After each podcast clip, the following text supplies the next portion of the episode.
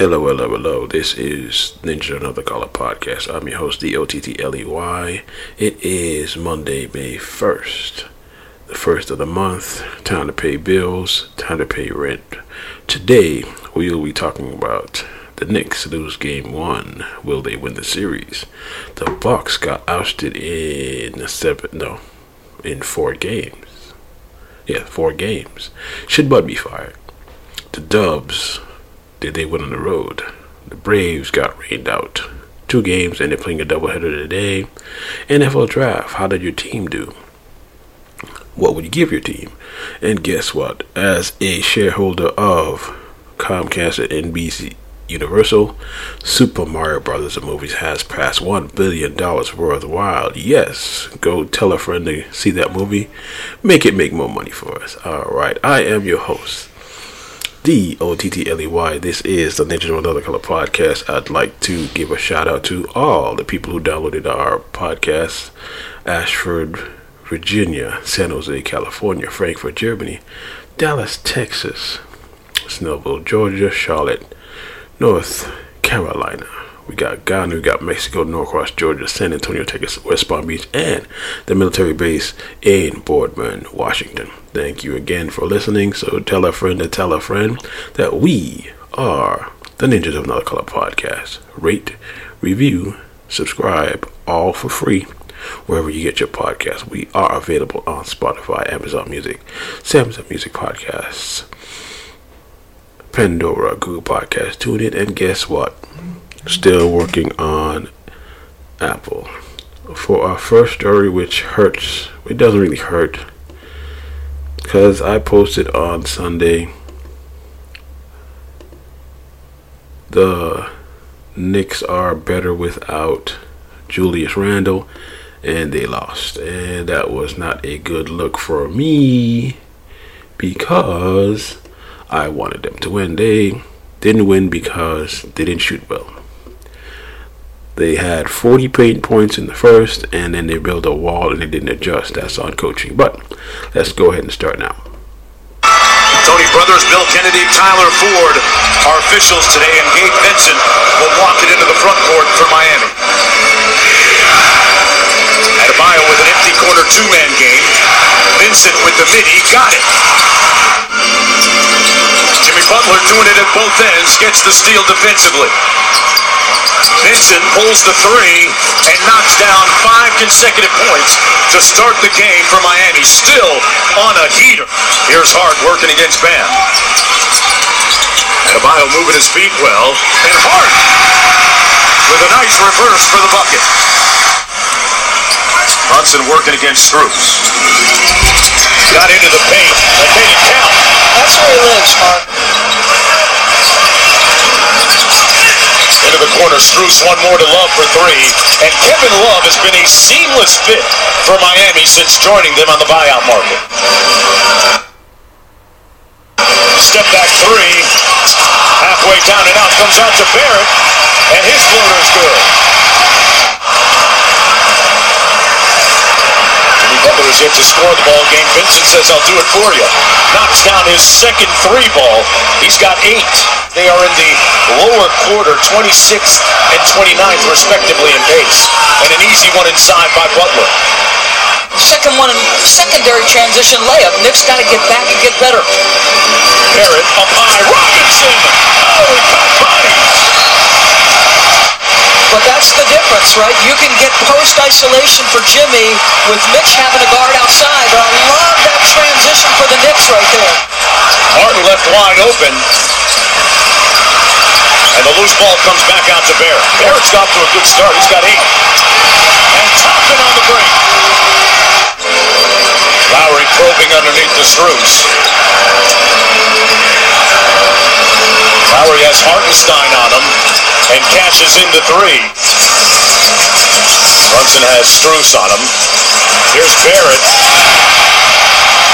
Well, he moved his shooting pocket, adjusted it. Hard inside. Toppin up top. And he is bouncing. Randle points were going to come from. Well, Obi Toppin has answered the challenge so far. Here's Duncan Robinson off the BAM screen. One more to the corner. Martin for three. Got it. And the Heat back within six. Way to be shot ready if you're Martin. Grimes from downtown. Highsmith sticking right with Brunson. Six on the shot clock. Brunson with a floater. Got it. Man, big body Ben's move right there. So all year, prior to about March, everything was brutally tough offensively. They've relied so heavily on this guy for shot making and playmaking. Good execution there. Gets it back out to Lowry. Seven on the shot clock. Martin drives it on Brunson. Reverse. Oh, jelly at the rim by Caleb Martin. Wow. That's when you put on your film session if you're a head coach. This is what we're about. He is a Tom Thibodeau type of player. Brunson is his player too. Butler out top. Vincent for three. Whistle foul. Count it. Gabe Vincent from deep in the corner.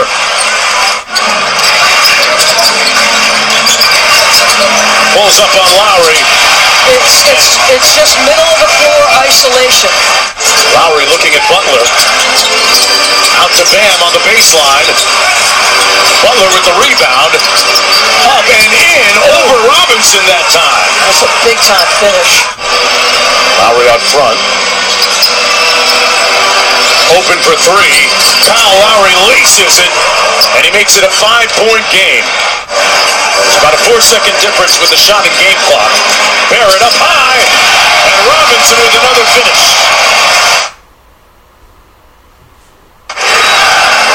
Down by 7-2.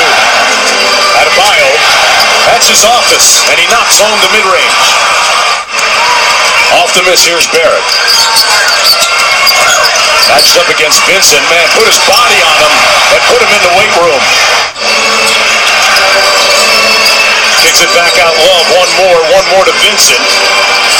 Back to Strus, gonna try the three, got it. That's a good looking three. He's going to stick to him like glue, try to make it tough, try to keep him off the free throw line. Butler off the wide pin down. Got it over hard and scored it. Yeah, so just efficient. Jimmy's always going to take what the game gives him. Butler hit with a double team. One more, Strus for the tie. Got it. And we're knotted at 61.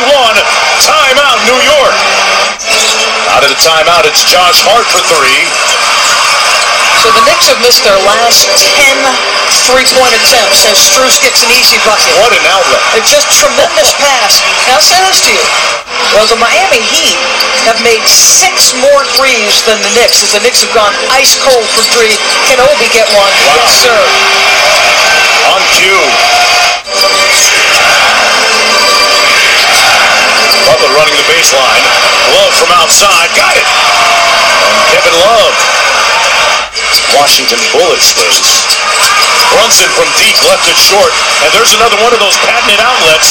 Butler slams it home. And Miami leads by four. 70 odd feet. Brunson rattles home.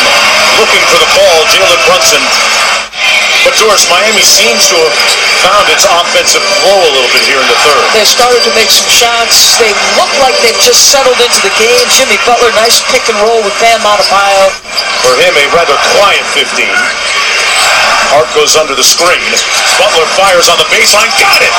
Laces the jumper to make it a six-point lead. In both the Milwaukee series and now he's guarding Jalen Brunson.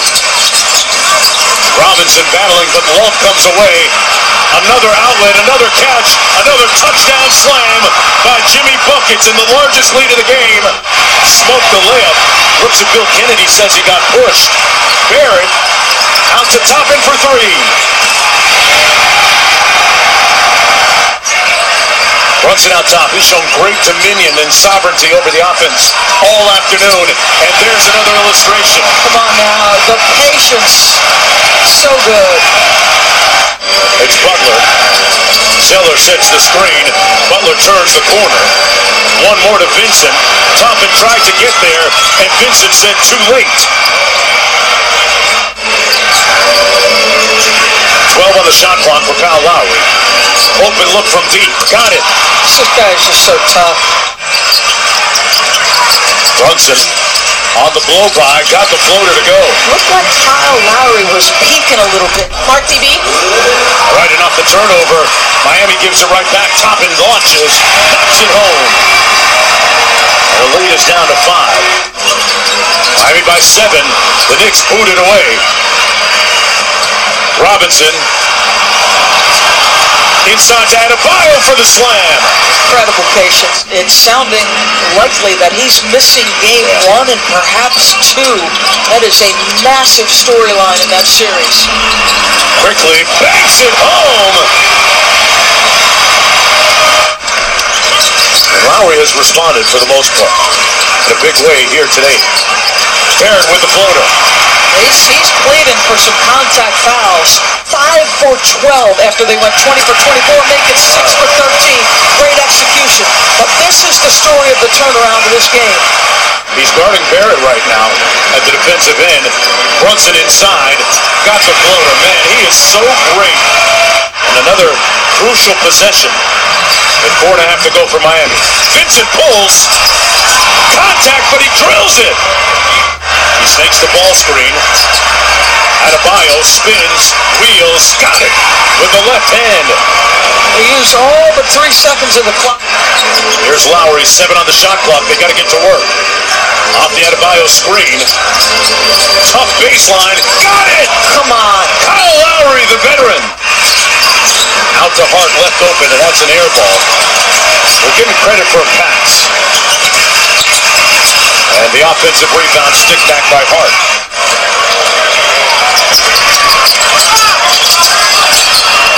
Brunson with the floater. Lowry with 12 points in the second half. A nugatory bucket at the end. Non-impactful. Yep. Uh, the Knicks. 101. The Heat. 108. Miami stole game one, but they were dreadful from three. They missed a lot of open shots, and in the second half, they couldn't combat the the wall that Miami. All of them were watching Brunson when he drove, like his paint points. Everybody was just watching, watching, watching, watching. But hopefully they make the adjustment, make more shots, and the Knicks will go to Miami and steal back or bring back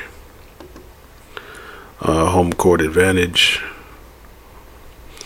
I guess this was just a bad game they had at home, but I think if they don't make any adjustments, they will lose in six. But I think it's Heat in seven. The depth and the more skilled team wins. And Jimmy Butler is hurt, or technically he got a sprained ankle, but we'll see. All right, moving on to game seven. The Dubs, experience versus youth. Guess what? Steph went for 50. Check it out. And Looney almost cracks the bonus again on the jump ball there. Beautiful pass. Draymond Green for Kevon Looney. And they get on the board first. That was a play they could not make. Great read and anticipation. Design play out of out of the first possession. Kevin Huerter knocks down a three. I love the idea of coach of playing through Sabonis, especially the way that Looney is defending him. Sabonis off to an excellent start. Second time, Huerter's got a really good look because he's moved so hard without the ball. Curry to Looney. Looney inside Wiggins. Nice little fake and it rattles in. The second time they've exploited the blitz of the pick and roll. The opening, the first bucket, and now that one. Looney and Curry play catch. Curry catches first three-pointer. So they dare him to make that play. He doesn't fall for the trap. A little dribble handoff action sets the screen, creates the opening for Thompson. Murray. Thompson chasing behind. Keegan Murray. Mooney played some big minutes the other night.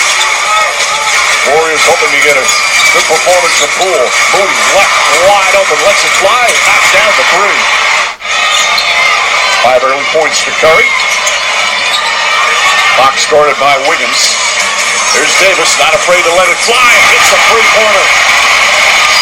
That one wide open. Fox searching. Now jump shot. That's his first points here in the opening quarter. Curry struggles a bit with it and still finishes. Lost his dribble momentarily and flipped it in off the glass. Fox gets in the paint, kicks it out. Monk chased off the line. Fox lines that one up. Nails a three-pointer.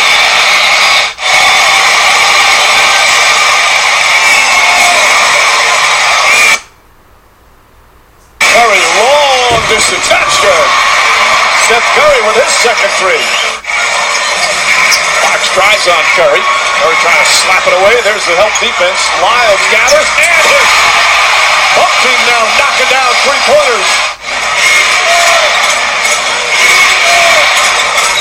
Green, corner three. That's good. Draymond Green from downtown. Fox another good pass. Oh, great ball movement here. Monk jump shot. Another three-pointer for Monk. Most teams have a guy they can lob it to. That's not who Looney is. He's not going to throw it up in the air to him. Sabonis. Malik Monk not just scoring. Huerter chasing Thompson. Thompson gets inside, high off the glass. Looney the rebound, counted on a foul. The offensive board work of Kevon Looney once again. I'll buy you guys Chick-fil-A for that. I've never seen that before. Sabonis left wide open and knocks it down. Green trying to set a screen, helps out Curry. Curry against Murray. Step back, three pointers up. It's good. Steph Curry with his third three-pointer. Nice feed to Green, layup. No good. Sabonis right there. Sabonis with an excellent defensive play. And Davis with an excellent rotation. Fox on the corner. That's good. Fox has been quiet. Sabonis to Fox. Fox in the open floor, so dangerous. Finds Sabonis running down the lane. He's made the adjustments in traffic. So he was rushing early in the series. Much more patient tonight. Curry comes right back with a big three. And they have Green guarding Sabonis to start the second half. Looney on Harrison Barnes. Curry pulls back, gets some space, knocks down the three. Five three-pointers now for Curry. Huerter is a good, solid defender. He's on Thompson. Thompson drives, creates some space, falling away. That's good. Then the toughest shot he's taken, and that's the one that goes in. These are huge plays. A free throw rebound and then a, a jump ball. Wiggins blocked by Huerter. Thompson got it. Corner three for Thompson. Fires Curry. Curry hanging on to that pivot foot. Scoop layup is up. It's good. And a foul. Oh, a circus shot from Steph Curry. Got a chance for a three-point play. Curry fakes, fires corner three. No good. Wiggins tried to slam it home. Curry the rebound. Curry inside, floats it up and in. What a sequence there for the Warriors. And if I'm Mike Brown, I'm thinking, who is my best matchup against Steph Curry? And I might, even though he has some offensive limitations as Murray hits it, Wiggins gets a look. In and out. Looney another rebound. Pass inside from Poole. Wiggins shot. No good. Looney gets it again and banks it home. He's a monster on the boards. it is on the perimeter players. Those are on Sabonis 90% of the time. Get your full body into them and then jump. Curry, gorgeous pass. Green with a left-handed finish. Thinking a wild shot that time. Got rid of the basketball to Curry and got it back off of the play. Second three-pointer for Poole. Largest lead, 12-point advantage. And Monk quickly gets to the rim. Don't try to get everything on one possession. Yep, still third quarter.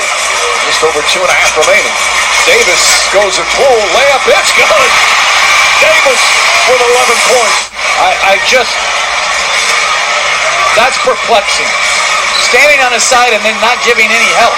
Fox answers with a three, which has been his specialty all season. Curry against Lyles. Oh, what a fake. Gets inside. Again, a layup is good. Curry dancing and prancing to the rim. Here comes Murray the other way. Lays it up and in. Scoring quickly off a make.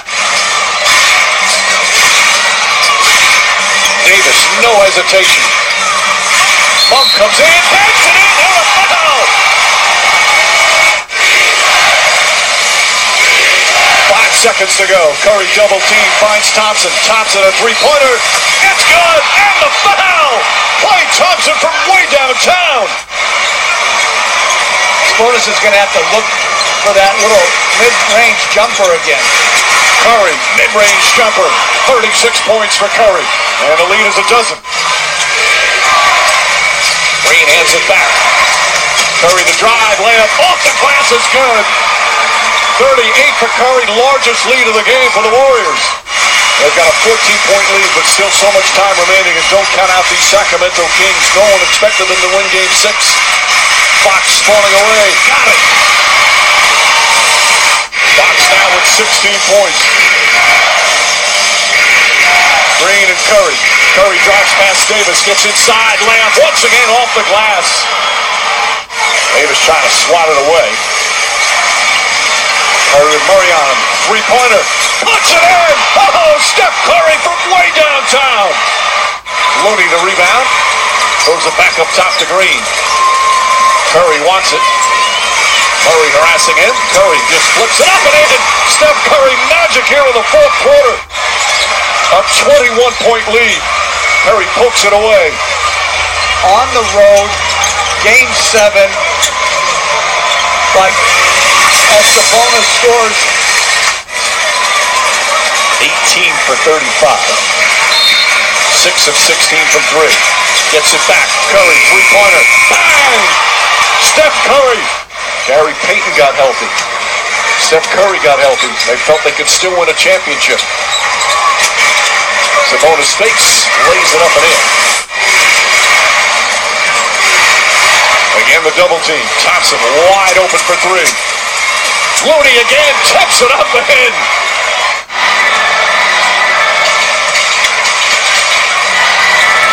And Green in the front court. Throws it up, and Wiggins throws it down. There's an exclamation point. Just how ironic, one of the worst road teams in the NBA during the regular season will have the biggest road win of the playoffs.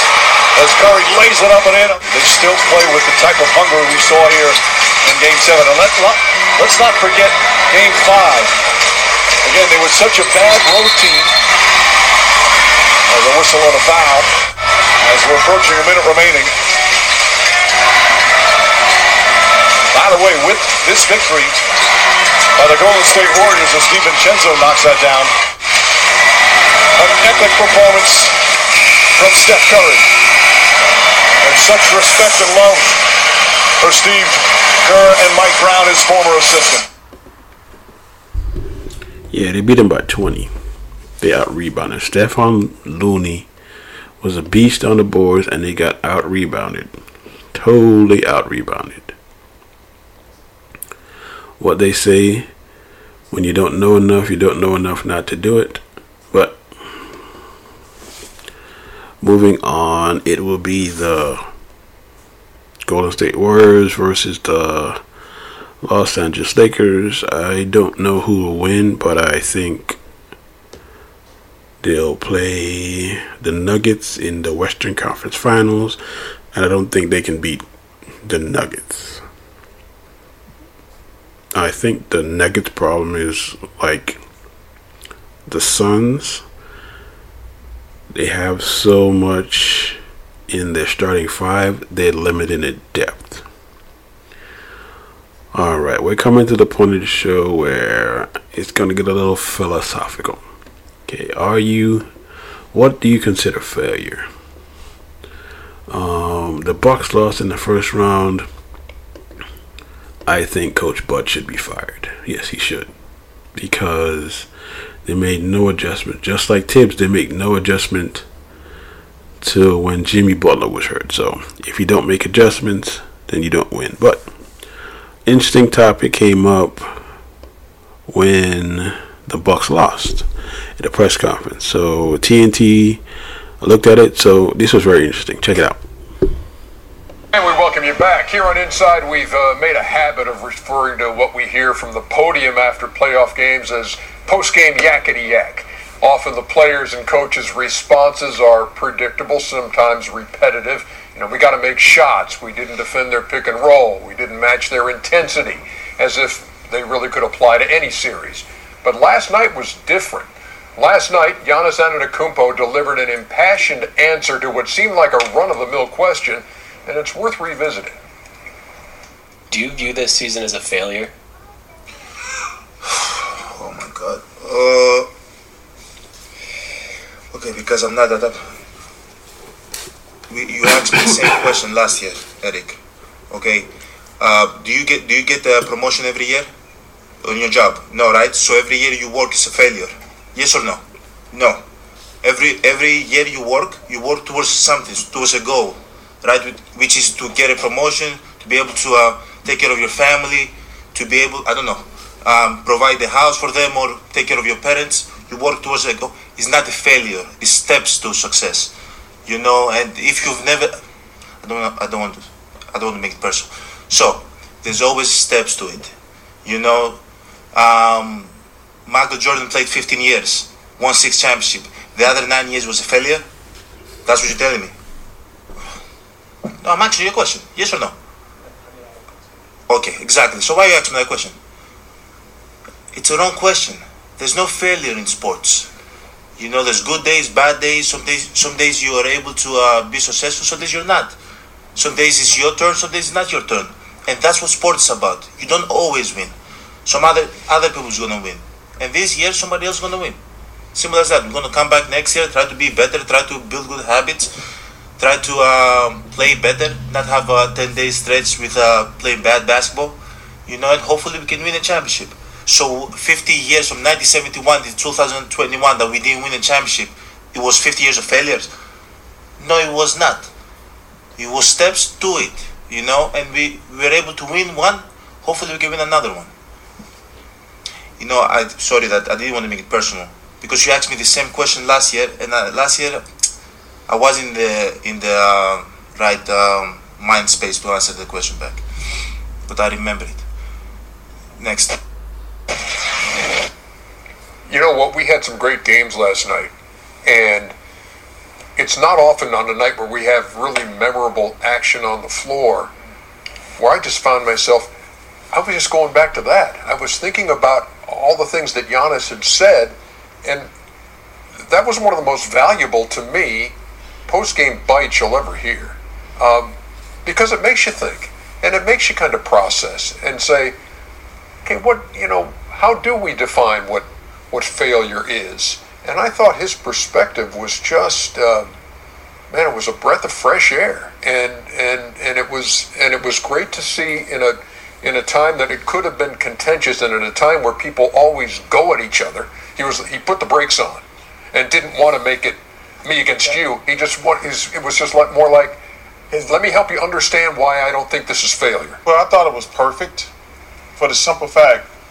Sometimes when you're trying to defend yourself, you do get personal, and you just go right back at someone. Yeah, because yeah. you like, and he, I, I thought it was so amazing. In the moment, he says, "I don't want this to be personal," and we live in a society today where like, well, I got to insult you if you insult me he took the high road, and he the stuff he was saying like, are you telling me every person who played like Michael Jordan, the greatest player ever in my opinion, no disrespect to Kobe and LeBron and those guys, he was a failure all those years he didn't win.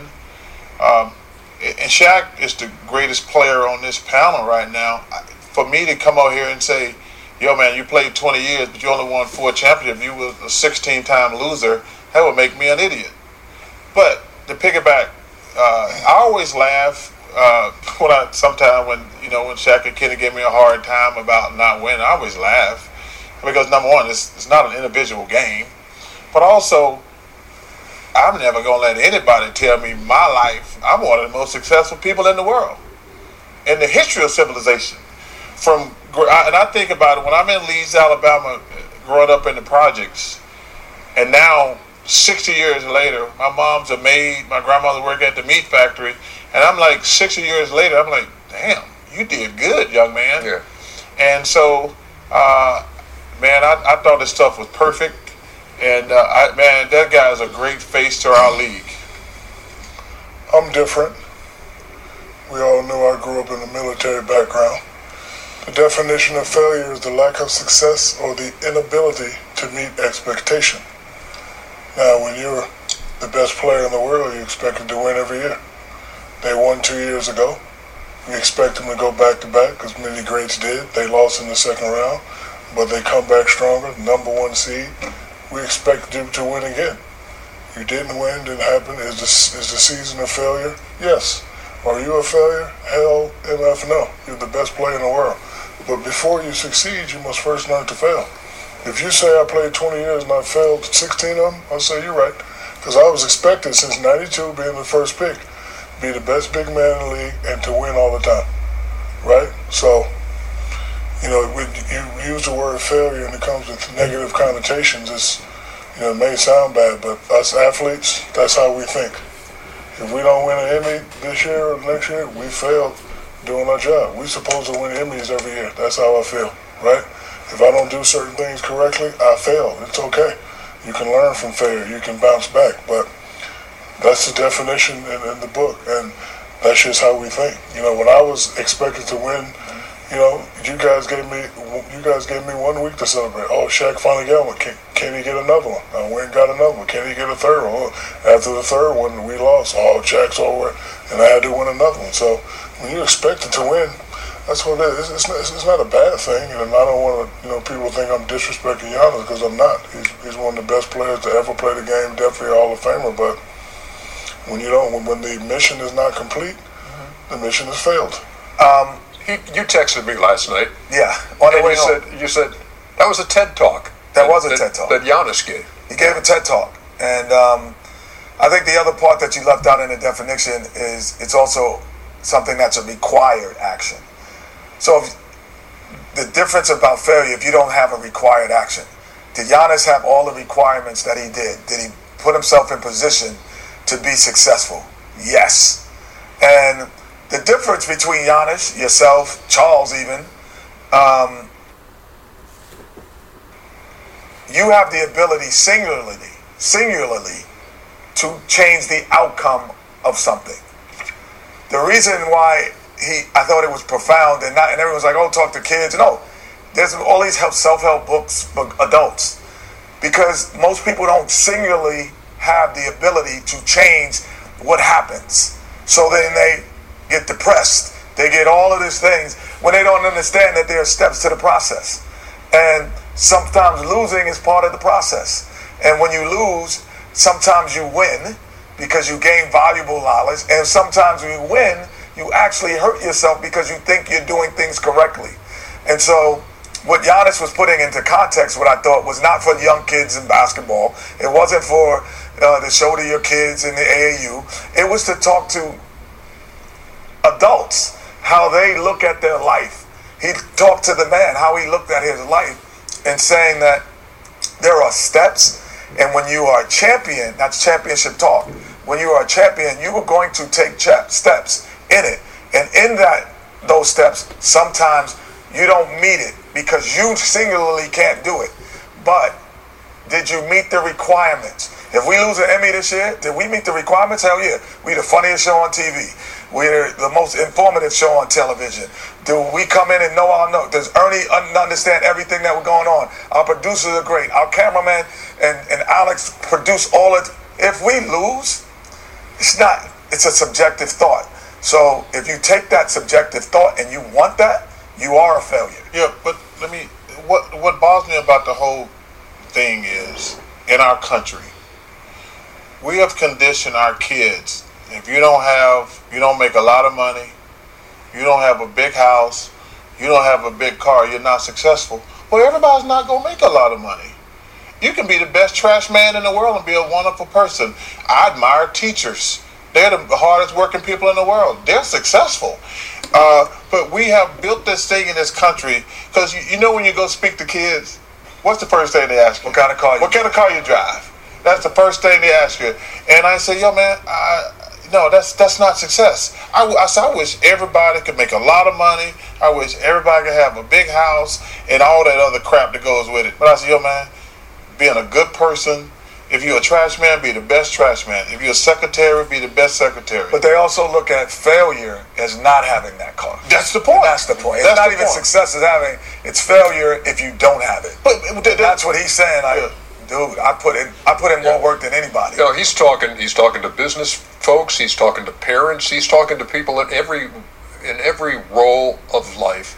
And I think that there are some people out there who are dealing with things 100%. where they feel where there are like mental health issues because they don't feel worthy because they feel like they have failed. And and a lot of that comes from the burden of expectation and it comes from comparison.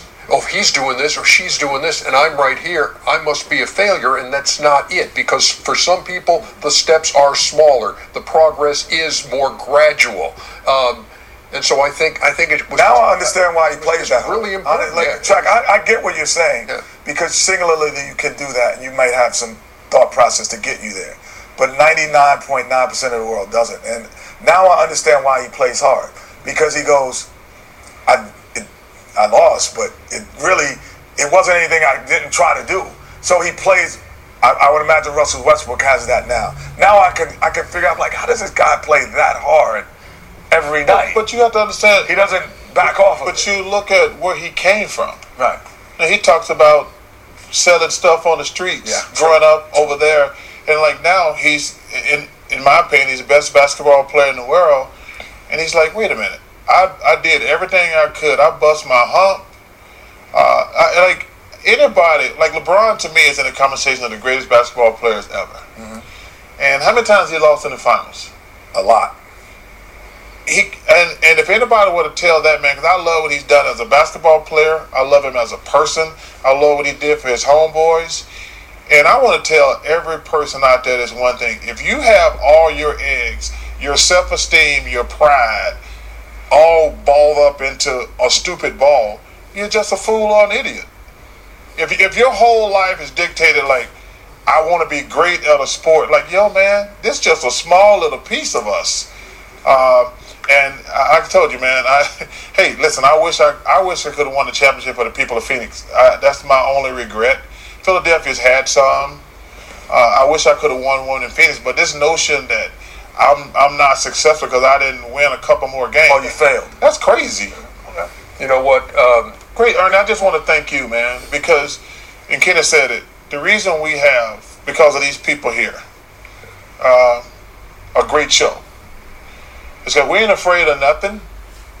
We've had man, we've had some crazy stuff, serious stuff on this show, but I want to thank you for bringing this up so we can have a conversation about it. So Well, I called Kenny today too, and I said, you know what? After getting his text about, you know, that was a TED talk, and it was like we didn't, you know, we didn't go deep enough last night. We touched on it last night, but that's, you know, we have the the, the grace from the guys upstairs to kind of go along when we need to, and, and this I thought was really was worthy of e- an extended Jack, conversation. you think Ernie the best on television? Oh, I know he is. Okay, Far. Ernest lost 25 straight Emmys. He's won Not two 25 straight, but But- I've, but- but I've, I've lost more than I've won. Yes, and yeah. uh, he, he's the best. but That's the best. And, and- but every time he don't he don't win an Emmy, it's not like other people deserve some stuff too. yeah, you know what? And we'll close Just this out. saying, Giannis' season is not a failure. Disappointing. It's a disappointment. It's a disappointing season, but not a failure. I disagree. But well, we can disagree. that's all good. I'll, I'll close it out. You know my favorite movie is? It's a Wonderful Life. And you know what happens at the end of it? It's a Wonderful Life. He opens the book and got the and got the message from the angel. No man is a failure who has friends. And Giannis, I think, has a bunch of new friends after what he said after that game last night. Um, we enjoyed having the discussion. Thank you, Jamerson. Yes, sir. The earlier hour has got the guys going deep. Pretty outdone. All right, that is my contribution for the philosopher. philosopher. Fine. Philosophical discussion of f- being a failure or failing at something. In my opinion, the season was a failure, but Giannis is not a failure.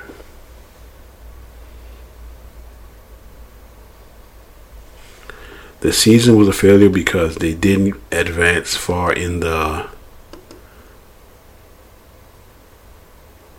season. They got upset because of things out of Giannis's control that he didn't his coaching staff didn't put him in the pre- best position to win. So he will not. He doesn't feel like it's a failure because he did everything that he needed to do. But for the Bucks, it is a failure because I I thought they were going to win the championship. All right, this is the Ninja Another Color podcast. I'm your host, D O T T L E Y. Please tell a friend to tell a friend that we are available on Spotify, Amazon Music, Samsung Podcasts, Pandora, Google Podcasts, TuneIn, and we're still working on Apple. Rate, review, follow, subscribe, all for free wherever you get your podcast. If you want to support the podcast, the information is listed on the podcast. All right. The Braves are still in first place. They started a four game series, uh, but two of the games were rained out. And this was the one on the 28th, and they're currently currently playing at this moment right now. So let's go for the highlights on the 28th. Peterson has faced Atlanta eight games, seven starts, three and three with a four and a half ERA. They'll have to look out for Albies and Murphy, who are hot against left-handed pitching so far this year, and Riley, who personally is eight for 16 off David. His first pitch of the night is drilled to short and caught by Lindor, and that's how we begin this one. Acuna was ready, another hard hit ball off his bat, but Lindor there to snag it for the first out of the night. Olson, one of a couple of slumping hitters. There's another one on deck in Austin Riley. And he takes strike three call. Got him looking at a curveball. And Peterson has his first strikeout, two men down. Here's the one-two to Riley. Swung on and missed strike three. Went away with a changeup, punches him out, and the Braves go in order. Two strikeouts for Peterson. It'll be Brandon Nimmo to start it off against the Braves ace, Max Fried. And Max coming off his best start of the year, a six and two third with one hit. To the right side, Olson gets to it before the second hop, and there's one away. Right fielder Starling Marte. There's a strike, painting the black on the inside corner to get Marte two down. Well, for Max, this is his 22nd career appearance versus the Mets. He's seven and five against them all time. Broken bat, charging Riley. Lindor runs well, but not well enough. So far in this ball game, six up, six down.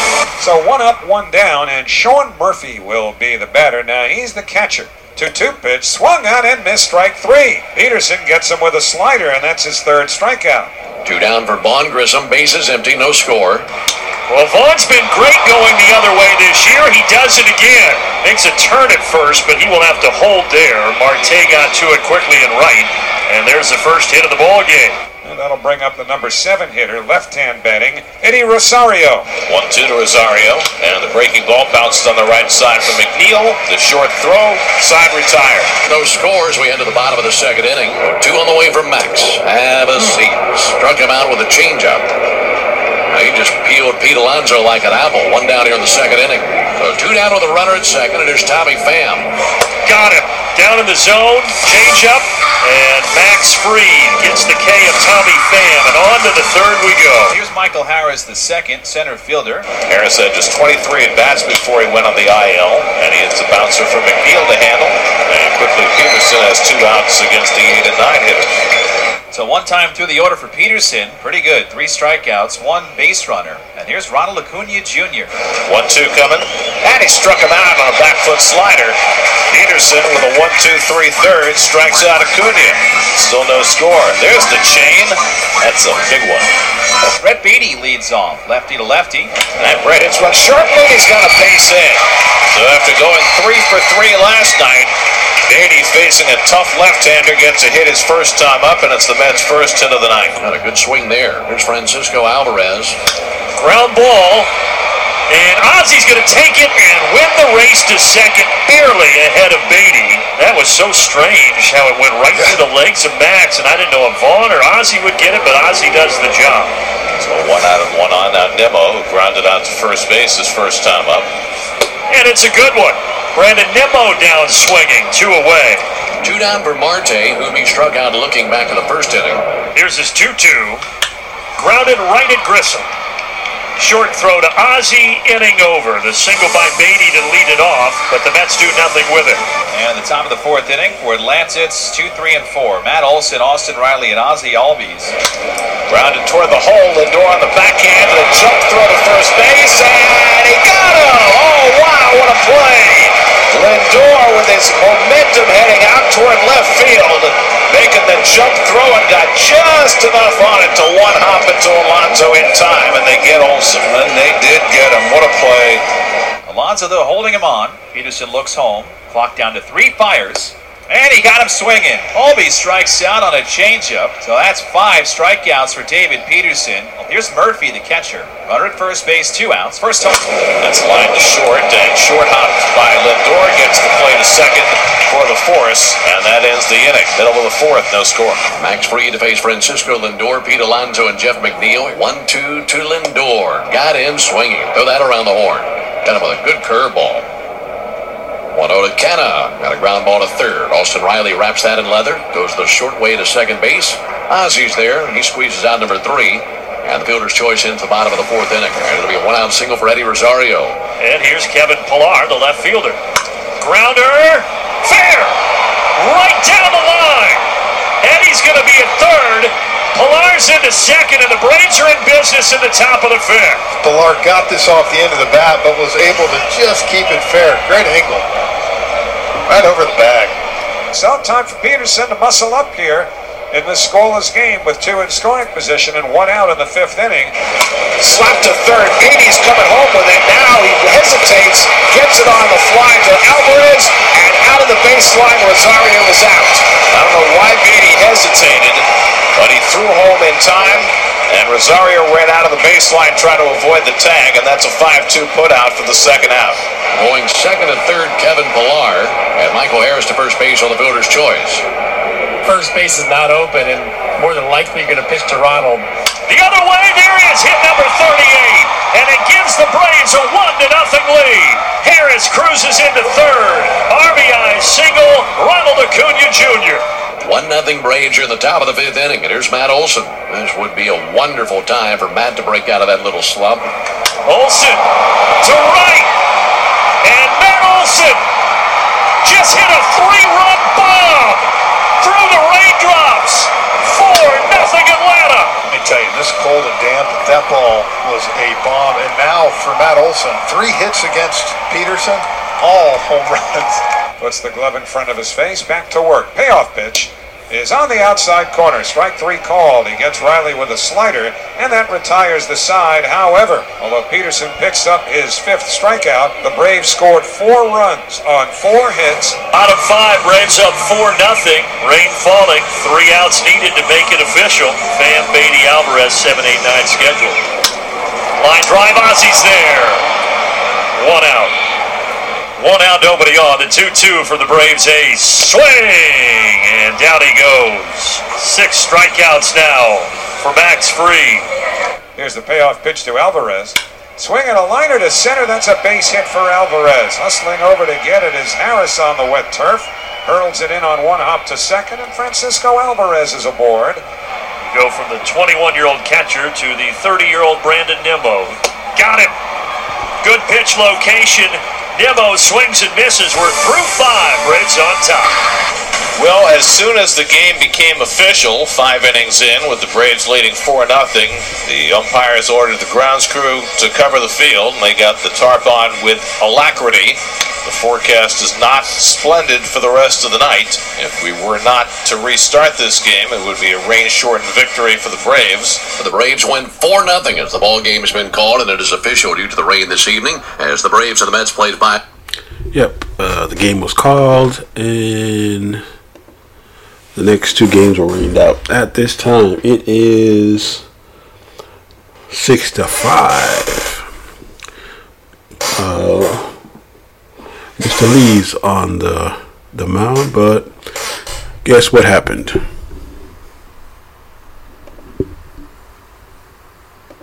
Triple A yesterday, and now he finds himself in the center of the diamond, and he serves up a ball right down the middle that Ronald Acuna just jacked way out of here.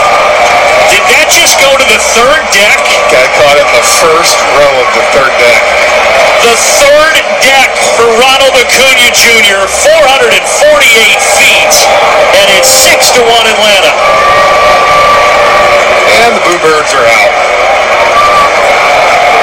Okay, I told you, I played here for two years. I saw one ball go on the third deck in a game. Yep, the Braves are bottom of the sixth. Runner on second, one out, Nimmo up, and it looks like we may lose this second one. But hey, we're still in first. It is a doubleheader, so if we don't get this one, at least we should get the other one. And the Braves are still going to win the East. Acuna is going to win NL MVP. All right. This week was the NFL draft. Guess what? What I predicted happened. I predicted that the Falcons would improve on their running game, but everybody is up in arms in it. But we're going to get to some reactions from everyone, but I give the Falcons a solid B on the draft class. They reached for an offensive lineman, I think, and they got a steal in the fourth. All right, let's hear the pick. With the eighth pick in the 2023 NFL Draft, the Atlanta Falcons select Bijan Robinson, running back, Texas. The Falcons did it. The Atlanta Falcons had a highly talented, high character individual from Texas sitting on the draft board who just happens to play running back in a league that's all about passing and a quarterback driven league. A league in which somebody like Austin Ekeler says, I'd like a new contract, and they say, go seek it. You scored a ton of touchdowns. Go seek it. And he's still in Los Angeles. A league in which we all know Derrick Henry might be sitting out there. Who the heck knows? But you've got Bijan Robinson now, a top 10 drafted running back in the NFL, and he's going to Atlanta. Maybe this is a time we can officially rebrand this position for players like Bijan Robinson. Heck, let's just call them offensive weapons. If we have somebody in Deebo Samuel who majors as a wide receiver and minors in a running back, why can't we have a guy major as a running back and minor as a wide receiver? He's got that type of skill set seated. You might want to get that quickly. John Lynch used that with Kyle Juszczyk. Remember, he said him as an offensive weapon. But when you are exceptional, when you are special, all these rules about not taking a guy go out the window. Dave Gettleman called a lot of grief in New York about taking Saquon Barkley at number two. Ask yourself this question. No Barkley last year in the Giants' playoff team. When you have that guy, you go get him and you put him in your lineup. And they draft full of exceptions, but guys don't meet all the marks. This is a prototype player. I think he's the third best player in the entire draft class. So to get him at number eight, I think not only is exciting, it's great value. For a comp, you see that number five. Think back to Edgerrin James and those Colts teams. He's that type about of Edge dynamic. Miami wearing five? Absolutely, that type of a dynamic playmaker. A lot of times you have to sacrifice. Either you get somebody who's explosive and tight, or he's loose and doesn't have a lot of juice. This guy is very explosive, but he's a real loose, fluid runner. It's a unique combination he has. The short area quickness, stop, start, no problem. He can stop on a dime. You want to make people miss? He did it 104 times this year, more than any other running back in college football. The elusiveness, here's three missed tackles, just ho hum. They can't get anywhere near him to get him on the Another example in the passing game, we talked about that offensive weapon. You can do it out of the backfield. You can split them out like this. Watch the contact catch right there. Looks like a tight end working down the seam, a little wheel route. He can make you miss and make things happen after the catch. This is a special, special player. It's time for Next Gen Stats powered by AWS. You see the overall top draft score. He's at the very top of the list. Again, this is a prototype at the running back position. And The Chicago Bears have traded the ninth pick to the Philadelphia Eagles. With the ninth pick in the 2023 NFL Draft, the Philadelphia Eagles select Jalen Carter, defensive tackle, Georgia. So last year, the Eagles moved up a couple of spots to draft Jordan Davis from Georgia. And now tonight, moved up one spot and snagged Jalen Carter to reteam with Jordan Davis on the line in Philadelphia and end this Georgia Bulldogs night. Ninth overall, he is, in fact, a top 10 pick in this year's draft. Nakobe Dean's going to be having flashbacks tonight when he goes to sleep. He's going to be like, wait a second, I've got these two guys in front of me again now as I'm starting at linebacker for the Philadelphia Eagles. This is the most talented football player in this draft class. And I think if you pulled all 32 teams and just said, what do you see on the field, who has the most talent, it's this guy. And this is a team, as Rich said, CD, that was in the Super Bowl last year. This is because of the trade they made previously. Who gets to be a Super Bowl caliber team and add potentially the most talented football player in that next draft? And DJ Howie Roseman, as a general manager, has demonstrated he's willing to be a year ahead in terms of drafting. Nakobe Dean, he sat last year, he's going to start this year. He gets his triangle back in front of him. But remember, they brought back Fletcher Cox, who's been a cornerstone of their defense for a long time. Here is his eventual replacement. And last but not least, Jordan Davis. Stamina was the question we had coming out. He played well early, got hurt, didn't play much later. He's got to increase his stamina, increase his rotations on the field. Can he come along with Jalen Carter and give them those two bookends inside for the next five to seven years? I just I just watch this guy play and I marvel at the, the explosiveness that he has on the interior. He just sheds blocks so quickly. Get to the quarterback. He can produce from the interior. Now listen, are there times when it's like, hey, does it, does it look like he wants to play here? Okay, yeah, there's might be some effort, but when you pair him with college teammates that know him and know how to get his motor going, I think that's going to help Jalen Carter. And now all of a sudden, here's Philadelphia, and they got the two premier defensive tackles in the last two drafts. That's pretty. That's pretty impressive. Yeah, no, he's talented. And I would even disagree with you on the play hard point, Joel, because when I watched him, I thought he chased plays. He had an ankle injury week one. He comes back with a knee injury later in the season. If anybody wanted to shut it down, he could have shut it down, and he was likely to be a top five pick if we didn't have things happen off the field. He went out there and played. I, will give the guy credit for that. Don't forget in the NFL, you won't be playing 95 snaps a game either. Not on that D line. Uh, you talk about the quickness, the leverage, and the power, and I don't say it lightly when I say Quinnen Williams. That's the type of player. Look at the knockback that he has here against Oregon. A little forearm shiver there to reset the line of scrimmage. The quickness, the suddenness. I, I wrote my note. This guy like teleports from one gap to another. I don't know how he got there, but he somehow gets there. Look at ridiculous quickness. Again, watching Stack shed and then make a tackle. Another example of the change of direction, quickness. Quarterback's trying to get away from him. Good luck. He is an outstanding finisher once he gets into the backfield. How about fullback? You think that they might have some fun? Nick Sirianni with this one. That's a three for. That's a three for one special with him at the fullback position. Options for that. All right. Did the Falcons miss out on the best player in the drafts? I don't think. I th- I don't think so. I don't. I think the probably due to raw talent, they might have missed out on the best player. But I think they got they in they increased the strength, just like how the Eagles increased the strength. The Falcons increased the strength.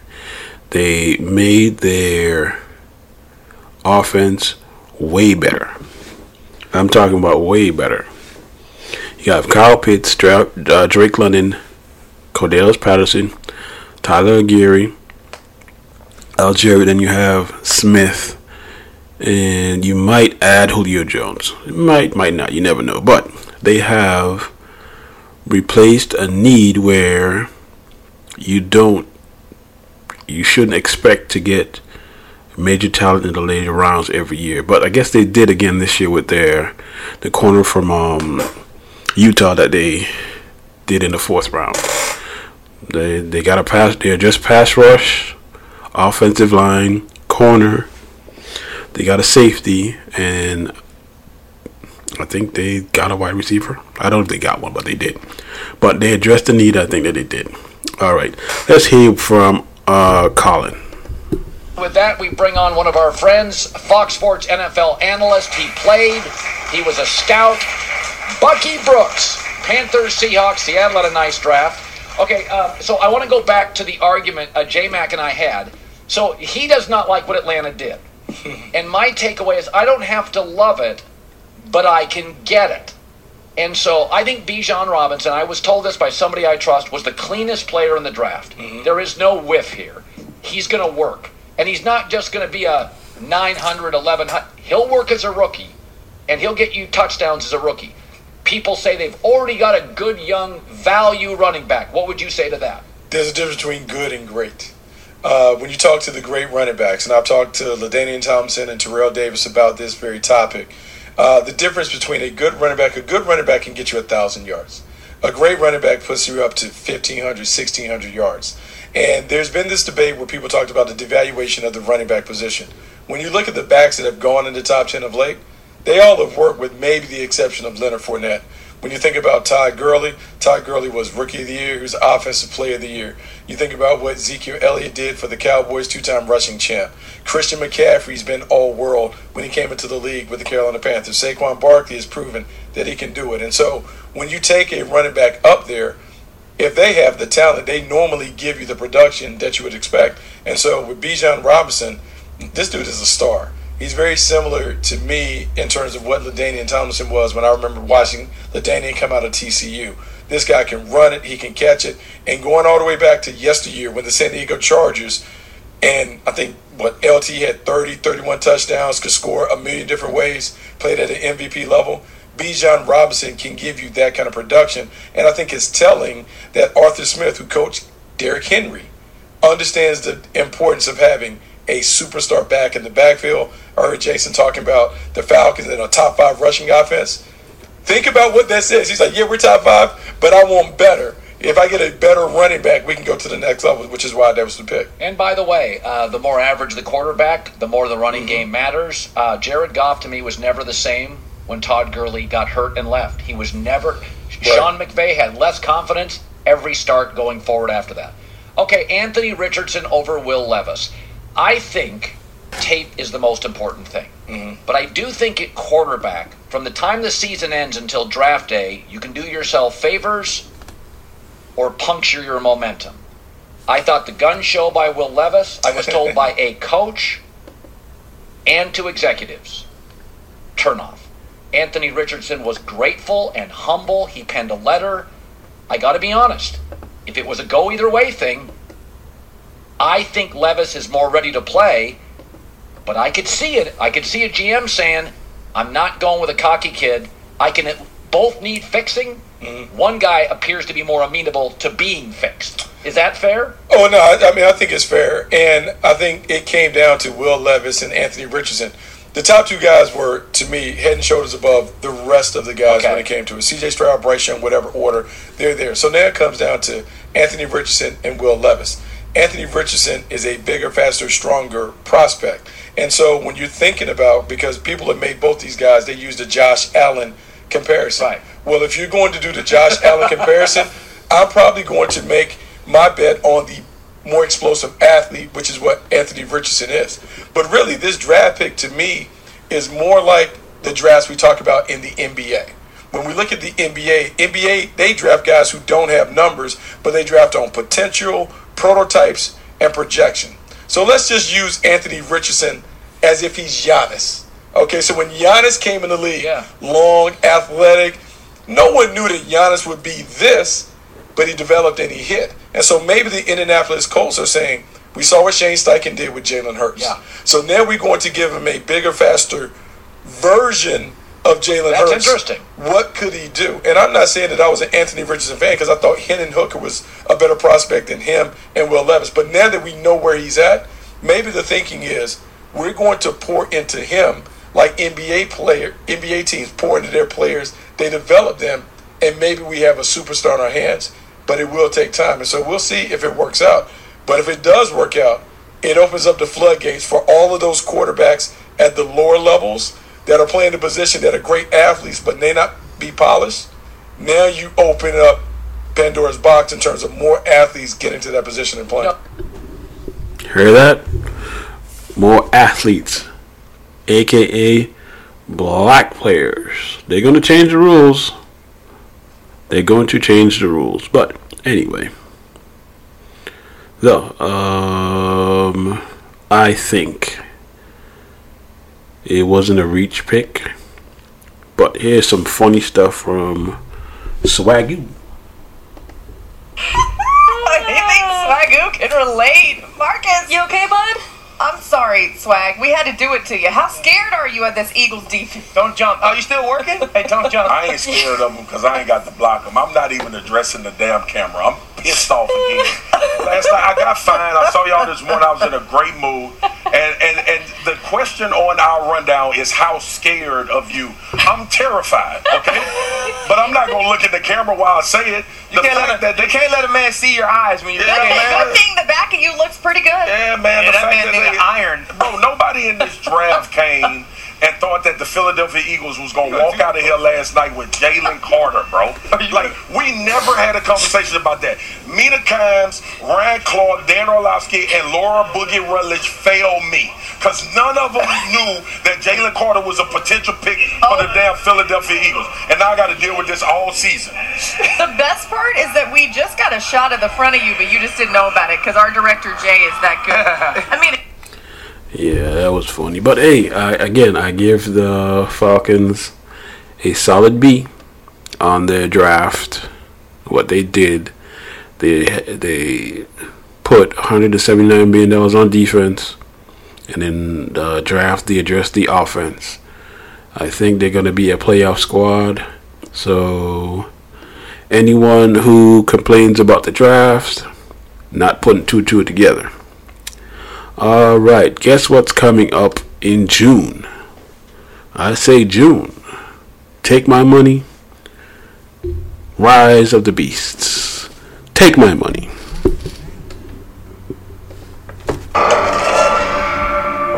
For centuries, our kind has stayed hidden on Earth. But darkness has found us again.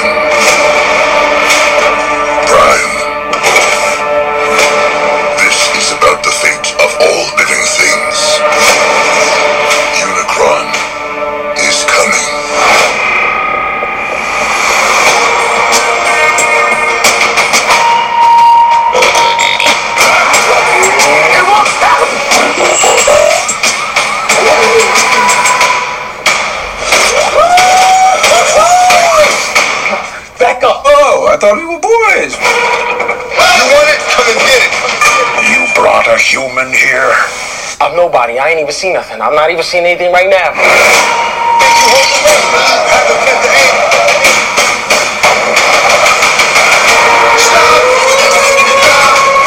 This is not our war.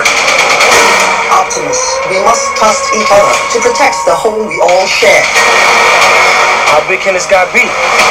Uh, he eats planets. So, like, way bigger than a planet.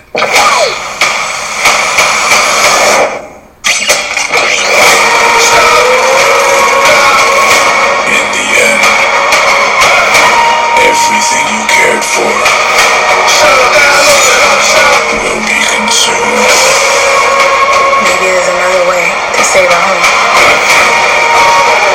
You've never faced anything like this.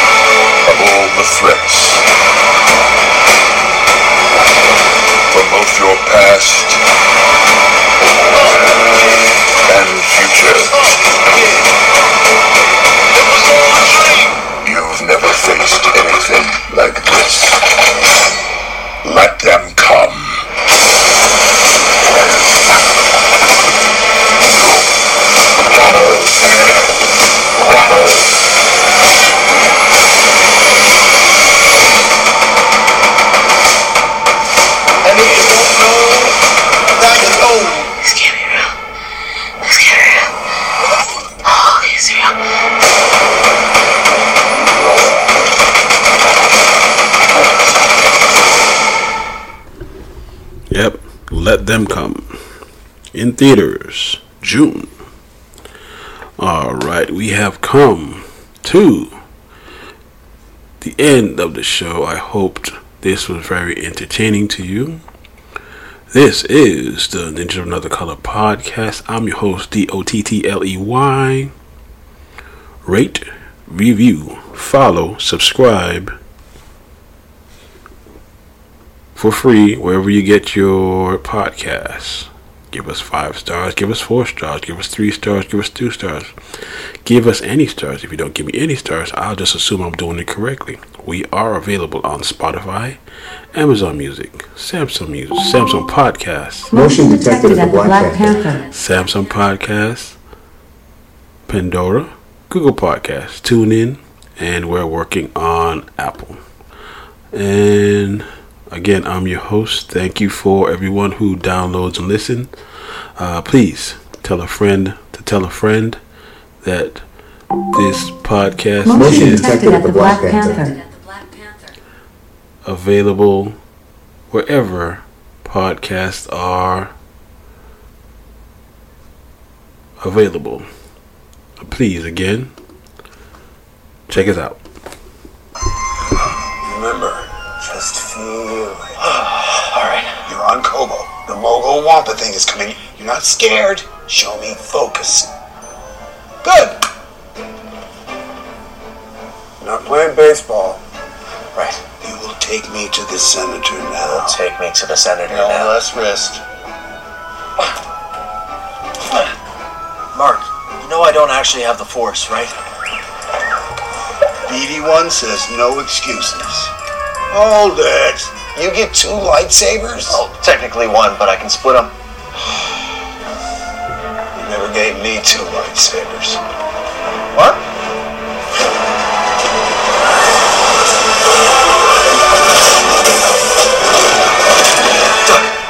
Okay, now use your force powers to pull that sphere. I really don't need you to explain the force to me.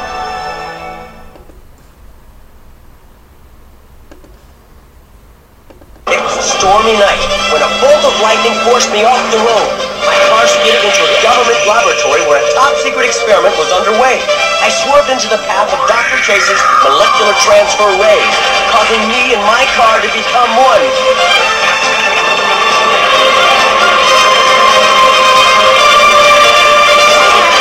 The incredible Turbo Team!